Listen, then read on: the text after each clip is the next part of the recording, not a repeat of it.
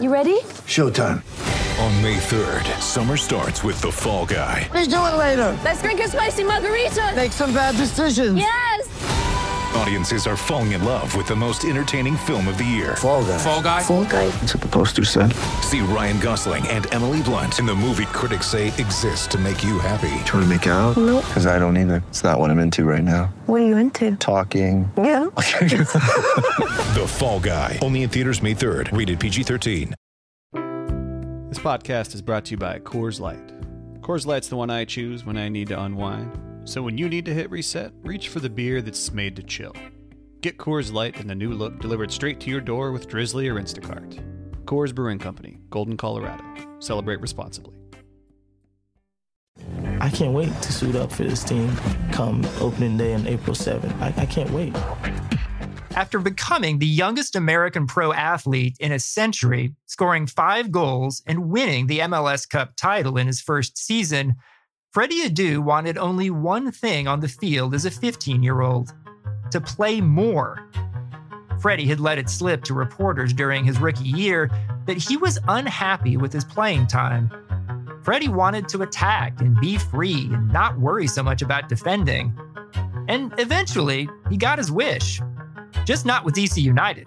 Real Salt Lake just announced the signing of 18 phenom in the soccer world, Freddie Adu. Welcome to American Prodigy. I'm Grant Wahl.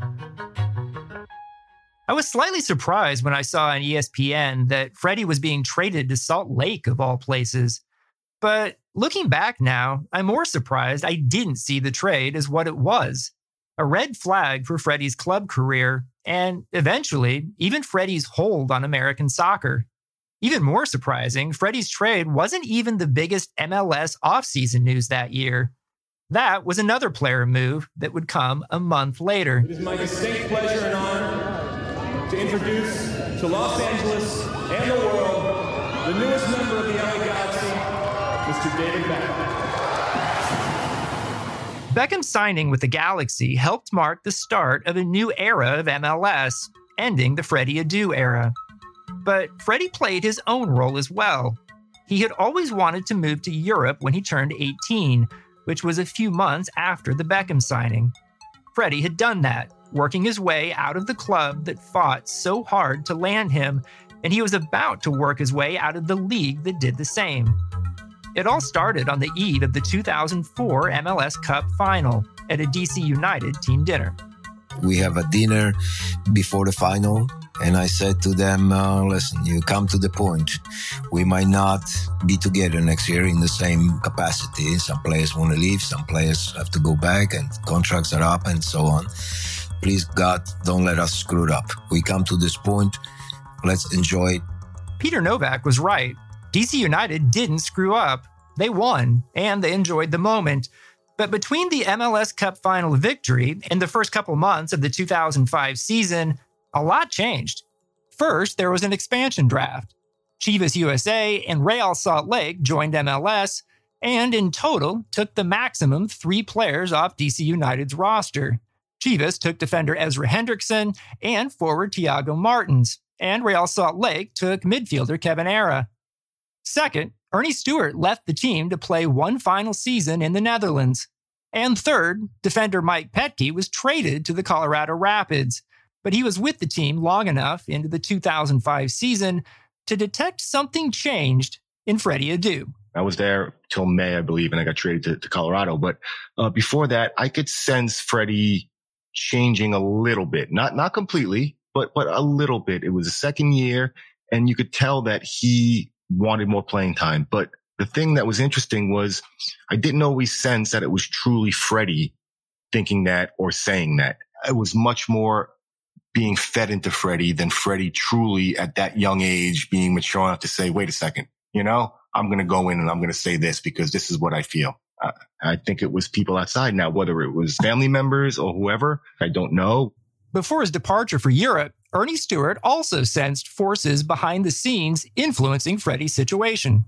You could see that there were a lot of people uh, around him that had a certain influence on him, and and one positive and the other maybe negative. But yeah, there was an entourage. I remember a distinct moment that uh, we played in Chicago and uh, we're all sitting on the bus and Freddie comes out and somebody else is carrying his bag. And that's when I got off the bus because I can't stand that kind of stuff. We were, you know, you carry your own bag. And at first they didn't view it as helping, but later on he saw that. He starts understanding these things. You could tell that there were a lot of responsibilities outside of only playing, taking care of the entourage in itself. Freddie's support group had come together when he was at the IMG Academy in Florida. His mother, Amelia, his first youth coach, Arnold Tarzi, his agents, Richard Motzkin, Dan Siegel, and Carrie Goldberg Trutanich, his uncle, Anthony Yeboah, his cousin, Kay Aguiman, and his mental conditioning coach, Trevor Moawad. Maybe some of them were over the top. I, I don't know. I mean, I know Spielberg, but I know that I showed those guys the videos. I was by no means thinking I was doing something mischievous. As Freddie moved into his second year at DC United, expectations were that he would start and contribute even more to the team. Trevor Moawad privately had tension with DC United management for showing videos to Freddie encouraging what they viewed as a me first mentality. But Moawad simply thought he was helping Freddie visualize the success he'd have stepping into a bigger role as he'd done with prominent athletes in other sports. I was following a process that we followed. If I could go back and do it again, I would have probably kept everything much more private. I probably would have just chosen more discretion than I did. Discretion might have saved what happened next. In May 2005, Trevor went public in a Washington Post column by Mike Wise, Moawad bemoaned Adu's lack of playing time and the club's approach to developing their young star. He even brought out Olympic track gold medalist Michael Johnson, who'd spent time with Freddie, to question how Coach Nowak was treating Adu. For Kevin Payne, who ran DC United and already had a strained relationship with Moawad, this was the final straw. We told Trevor he wasn't allowed around our team. If he came to the DC area, he wasn't allowed at training. Um, he wasn't allowed in the locker room. And it wasn't anything personal. We just felt like he was delivering a message that was different than the one we were trying to deliver. The spat got plenty of attention. On the ESPN show PTI, host Tony Kornheiser took another chance to criticize Adu which had become a running bit for Kornheiser, who'd written a Washington Post column in 2003 saying, quote, I'd write about Freddie Adu and how he's going to make us all fall in love with soccer, and how I know he's only 14, wink, wink, but I was pretty sure he once voted for George McGovern, end quote. Kornheiser, one of the nation's most prominent sports voices, was a proud soccer basher, so it shouldn't have been surprising co host Michael Wilbon stood up for Freddie on the show, but it clearly struck a nerve with Freddie, who clapped back with a wink wink at Kornheiser in a Twitter post years after the first one had come. All the Freddie drama aside, DC United still piled up 54 points and earned the second seed in the East for the 2005 playoffs. But Freddie didn't see the rise in playing time he was expecting. Adu played almost the exact same number of minutes that he had during his rookie season, despite Alecko Eskandarian missing most of the year with concussion complications. With DC's playoff game against Chicago just days away, Freddie chose to share his concerns to Washington Post reporter Steven Goff at an inopportune time. Here's Nowak. And then I see Freddie with Steven Goff. And they have a discussion, blah, blah, blah, blah, blah. You know, the microphone, they have the recorder and Freddie is going. And Steven is waiting for me. So basically what was said was that everything was bad. The team was handling me not right. The coach is against me. He doesn't want to give me my freedom. He doesn't want me to be successful. He play me out of the position and so on. So all this stuff accumulate right before the playoff game. And now we're going to Chicago. And, you know, this is already public. So we have a big discussion with Kevin. And I said, Kevin, listen, you have to decide what we're going to do as a club. You don't want to have a situation that is going to be compared to Terrell Owens. Payne's response to Nowak's concern was to demand that Freddie apologize in front of the team. But Freddie refused. So Payne suspended him for the first game of the playoffs in Chicago. United went on to tie 0 0 but a week later, DC lost 4 0 to Chicago at home, even with Freddie reinstated. And the defending champs were out of the playoffs. During the offseason, Nowak visited Freddie while he was training at the IMG Academy in Florida to clear the air. I sat with Freddie two days in a row. We have a discussion. I said, Freddie, I will find a system that we're going to utilize you in the perfect way. Let me work on this. And when we're going to sit down in one or two days, I will show you how to do it. And I will direct you to do it. And you will start the game and you will play every game. I can guarantee it. If you will work with me in this capacity and you will trust me with my decisions in terms of how I'm going to direct you, you will play every single game. And he did. In 2006, Nowak was true to his word. Freddie, who turned 17, played in every single game, starting 29 of them. DC United dominated that season, winning the Supporters Shield for the best record in MLS. But in the playoffs, United lost at home to New England, one step from the final. Freddie was playing more, but he still wasn't satisfied. He had two goals and eight assists, plus another goal in the playoffs. United president Kevin Payne thinks there was always a disconnect between Freddie's expectations and the reality of where he was as a player. We tried to get Freddie to understand the distinction between Freddie the footballer and Freddie the media sensation. The problem was, I think, his family members in particular, they had no idea what was best or what wasn't for him. I'm sure they all meant well, but none of them had any experience in anything even remotely like this. So it was challenging. After the 2006 season, Adu told the team he wanted to move in from the wing and play in a central position, either as a creative midfielder or as a withdrawn forward. United didn't want that. The club told Adu those spots were for veterans Christian Gomez, who was the league MVP, and Jaime Moreno. With the club's refusal to let him move positions, Freddie began pushing for a move away from United. It wasn't all it was cracked up to be because behind the scenes, there was a lot going on that just kind of soured the whole experience. I asked to be traded from DC United to go to Real Salt Lake just so I can get away from all of this. On December 11th, 2006, Adu was traded to Real Salt Lake along with goalkeeper Nick Rimando for a major allocation, the rights to goalkeeper Jay Nolly, and future considerations. These days, everything is go, go, go. It's nothing but nonstop hustle and bustle all the time. And all of us could stand to hit that reset button now and again. And when you do, make sure you do it with a nice cold Coors Light. Mountain cold refreshment straight from the Rockies. Coors Light is cold lagered, cold filtered, and cold packaged. It's literally made to chill. So next time you're able to sit at a baseball stadium, the sun's hot, and that vendor walks by, say, Sir, I'd like a nice cold Coors Light. Coors Light's the one I choose when I need to unwind. So when you need to hit that reset button, reach for the beer that's made to chill. Get Coors Light in the new look delivered straight to your door with Drizzly or Instacart. Coors Brewing Company in Golden, Colorado. Celebrate responsibly. Guys, getting older isn't always fun, but it could be. And Roman is here to help. With Roman, you can get a free online evaluation for erectile dysfunction and hair loss, all from the comfort and privacy of your own home. A U.S. licensed healthcare professional will work with you to find the best treatment plan. If medication is appropriate, it ships to you free with two day shipping. The whole process is straightforward and discreet, so complete an online visit today to connect with a doctor and take care of it. Go to getroman.com slash prodigy now to get $15 off your first month. That's getroman.com slash prodigy. Get started now to save $15 on your first month of treatment. Real Salt Lake welcomed the still teen prodigy with open arms and high hopes.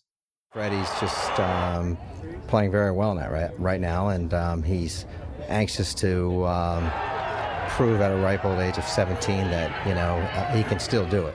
Signing with Salt Lake reunited Freddie with its coach, John Ellinger. Ellinger had coached Freddie in Bradenton with the under 17 national team. After watching Freddie struggle from afar with his defensive assignments in DC, Ellinger hoped to ease those demands and bring out the Freddie who'd scored a hat trick for him at the under 17 World Championship. Freddie had this weakness as far as you know, defensive getting back and playing. So it was kind of like when he came to Salt Lake, we said, okay, we're going to solve that problem. We're going to play in a 4 3 3. Freddie's going to play left wing. And I had a pretty young, talented left back, uh, Willis Forko, who played and did a great job of covering for Freddie. So I knew what we were getting into before we, we got him. And we had a conversation of like, Freddie, I just want you to be yourself. But there was one problem Salt Lake was bad, really bad. It would end up winning only six of 30 games that season. And Ellinger, he was fired a month in. Later that month, the team acquired Alecko Eskandarian, Freddie's old title winning DC friend and teammate. On his first trip through the locker room, Eskandarian didn't like what he saw. My first day, my first time in the locker room, when I walked in, I was like, ooh, Freddie's kind of like has his way here. Like, this isn't good. He's like running this locker room. And I knew the way things were in DC, how he kind of always needed that arm around the shoulder. And I could see at RSL that was not the case. And they were just like thankful and happy that he was there and treating him like this like prized possession. And that's just not it's not what he needed. And I, I think it, it hurt his his game and his performances. Freddie's former under 17 teammate, Jamie Watson, was now his teammate with Salt Lake too. And he noticed the changes that had taken place with Freddie as well. It's a very different Freddie. When he got to Salt Lake, it had to be everything taken care of for me. I don't have to do any of the thinking. I'll just make a phone call. It'll get handled for me. I'm moving to Salt Lake. Okay. I don't want to have to go buy my own couch. Can, can you just order it for me and have it sent here and delivered and just get the biggest TV and pay someone to come mount it and do all this? And the Audi dealer is begging you to drive his car and oh, by the way, I also have a daughter your age. Would you like to take her out on a date? And his perception of reality was completely gone. Adu had just one goal and two assists in 11 games with Salt Lake that year. Darren Rovell, a CNBC sports business reporter at the time, wrote, quote, I want to be first, the first to call Freddie Adu a failure, end quote. Why any media member would want to be the first to bury a 17 year old as a career failure is beyond me. I mean, seriously, what would possess someone to do that?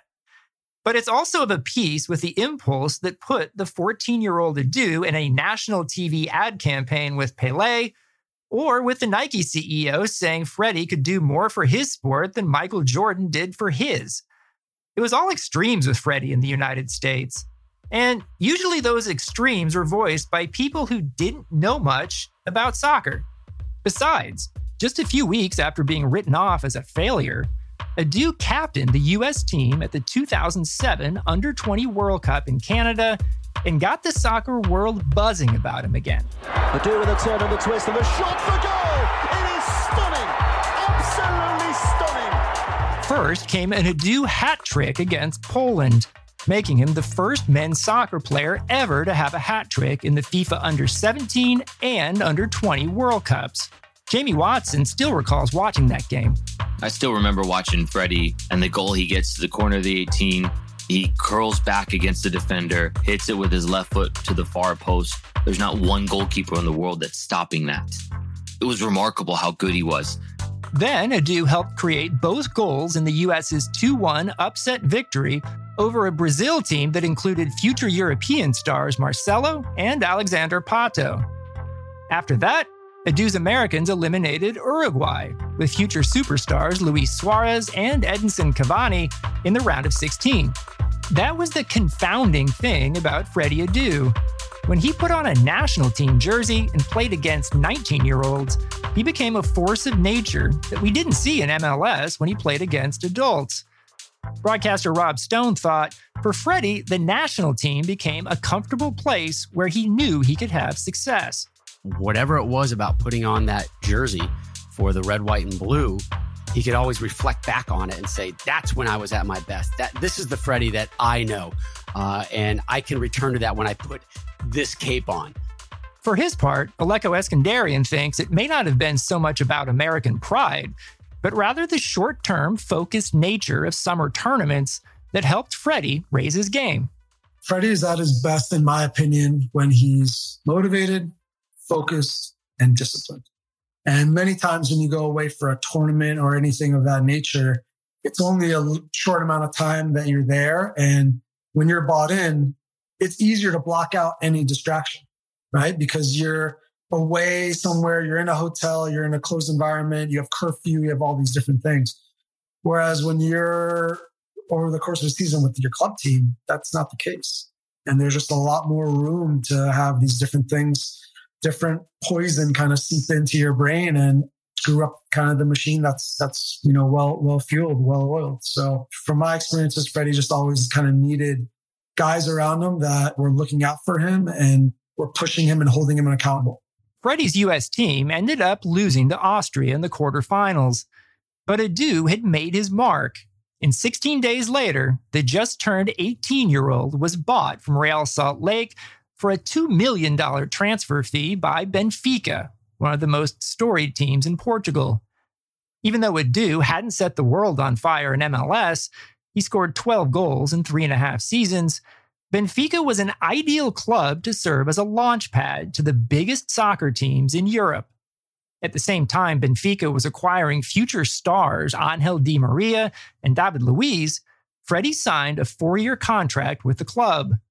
The second he landed in Lisbon, Adu got mobbed at the airport. Are you surprised with this reception?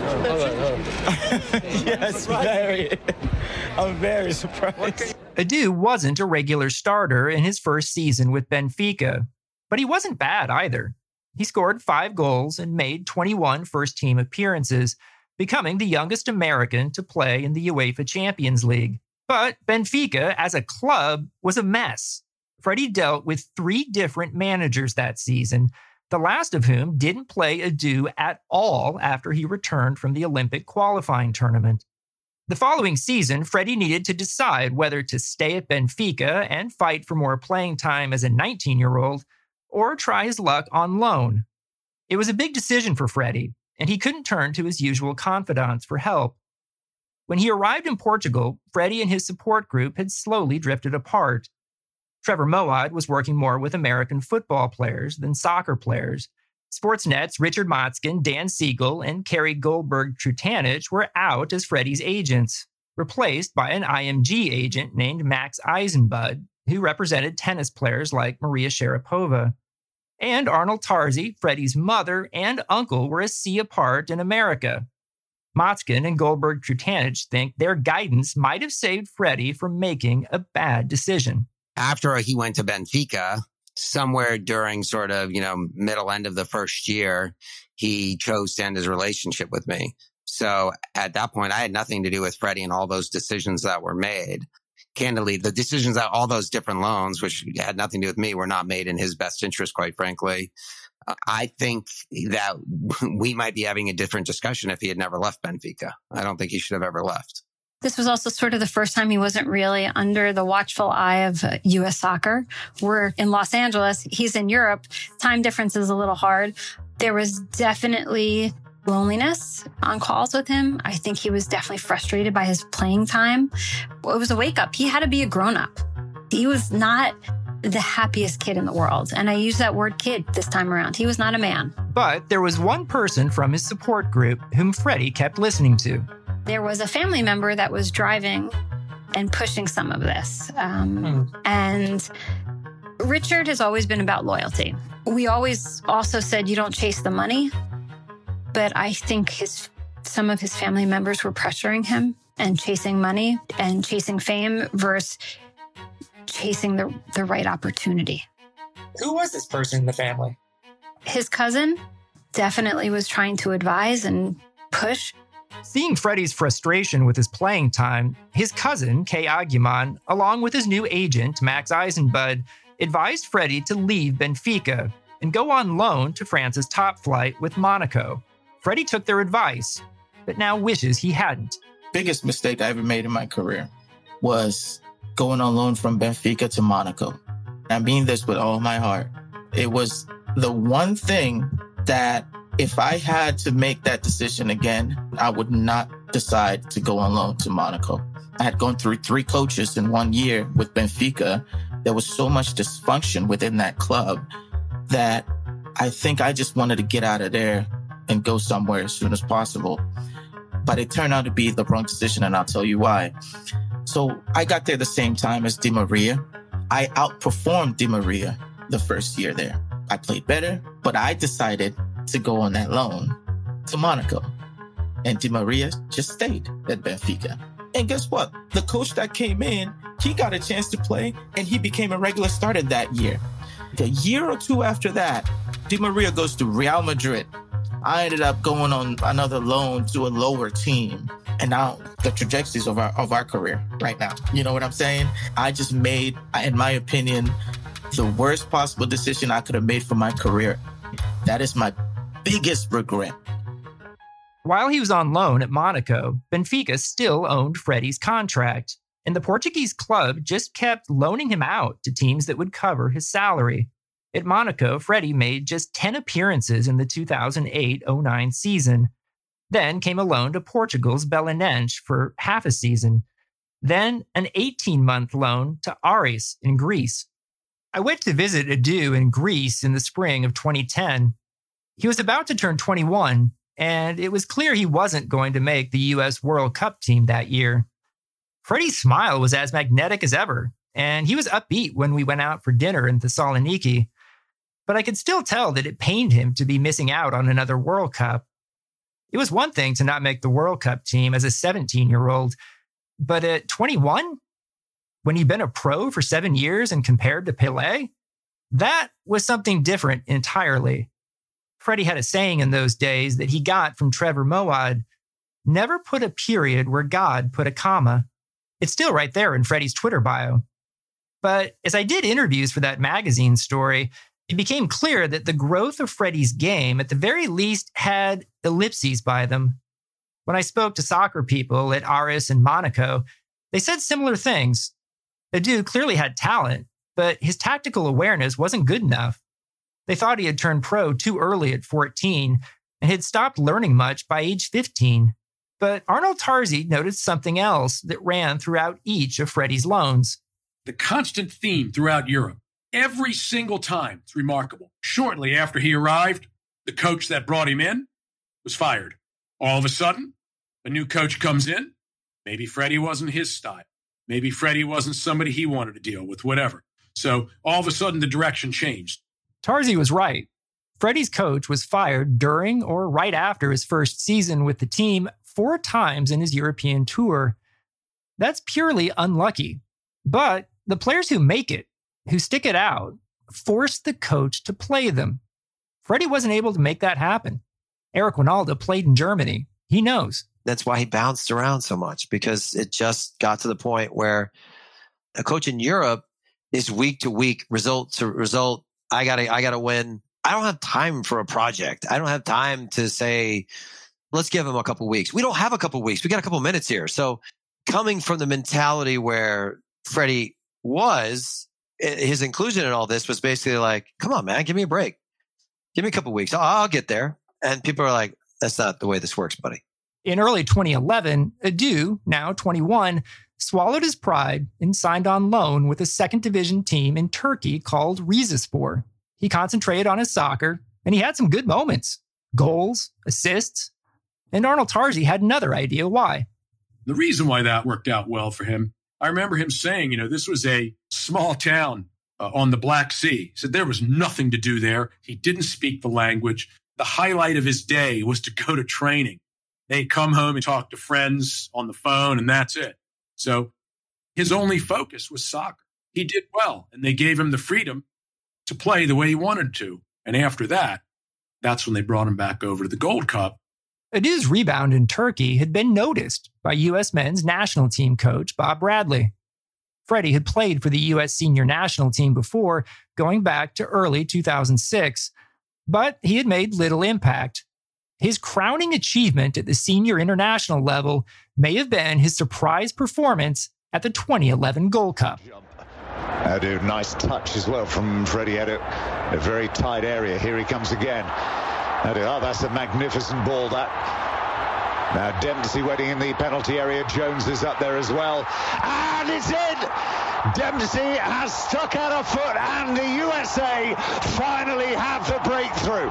But it was all courtesy of Freddie Adu. Absolutely. Adu didn't see the field at all in the early stages of the Continental Championship, and he only came on as a sub in the semis.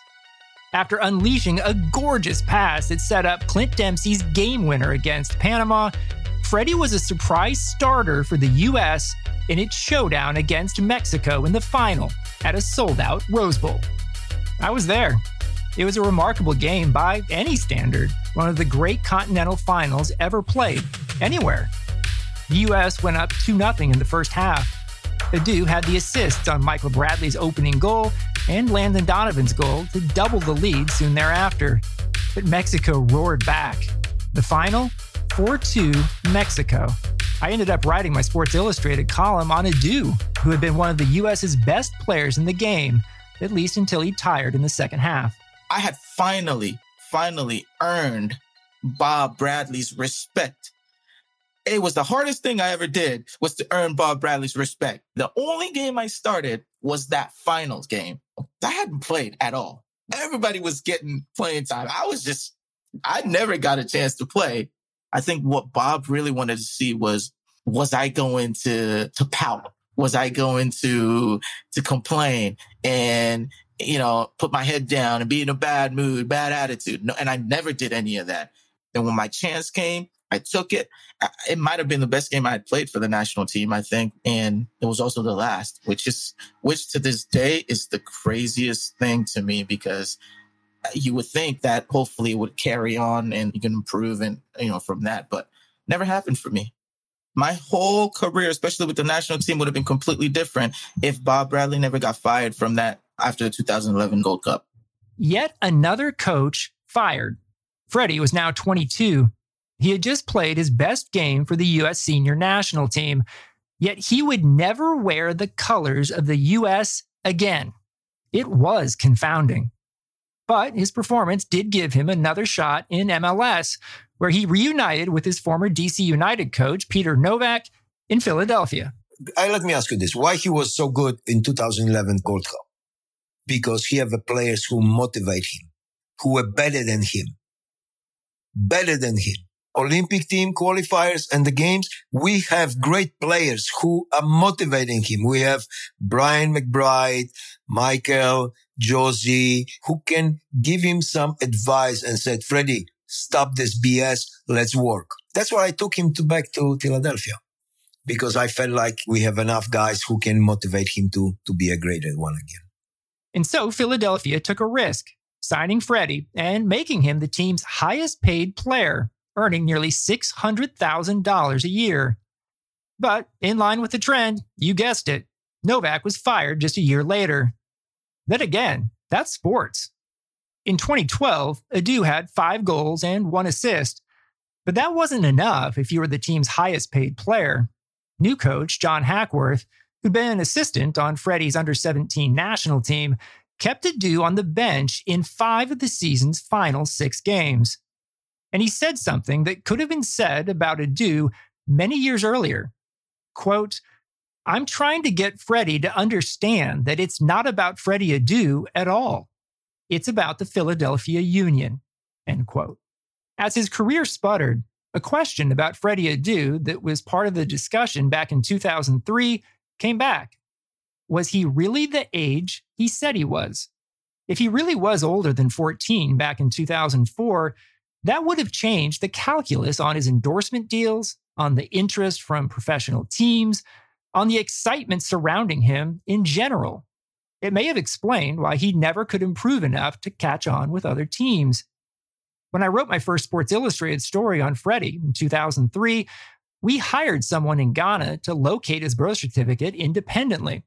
Based on what we found, we located no evidence that he wasn't the age he said he was but that still wasn't totally definitive. During our interviews for this podcast series, we asked people if they thought Freddie's stated age was his real age. Most said yes. To them, Freddie often acted like a 14 year old. But one person who had a more nuanced response was Alecko Eskandarian, his former teammate and a good friend of Freddie, even today. He knows a bit about Ghana birth certificates. his high school best friend, a player who emigrated from Ghana named Lloyd Osafo, who ended up playing collegially at West Point, told him how birth certificates can sometimes work in Ghana. Even if there was any sort of discrepancy there, it wasn't his fault. In talking to my friends from Ghana, that, that's actually like a, a sad proponent of, of some of the life situations that they have there that, that sometimes these kids don't get their birth certificates until they're three, four years old. Do you think Freddie was the age he said he was, looking back now, where, where there, you know, there were doubts?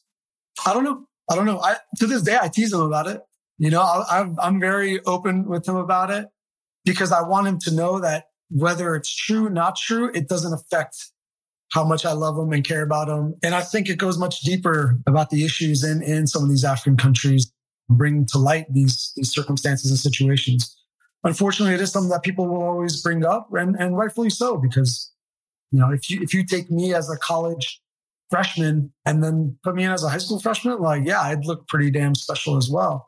So whether it's true or not certainly would have an effect. But for me, I've always loved and respected Freddie the person. And I loved having him as a as a teammate for the skills that he brought, regardless of what his age was.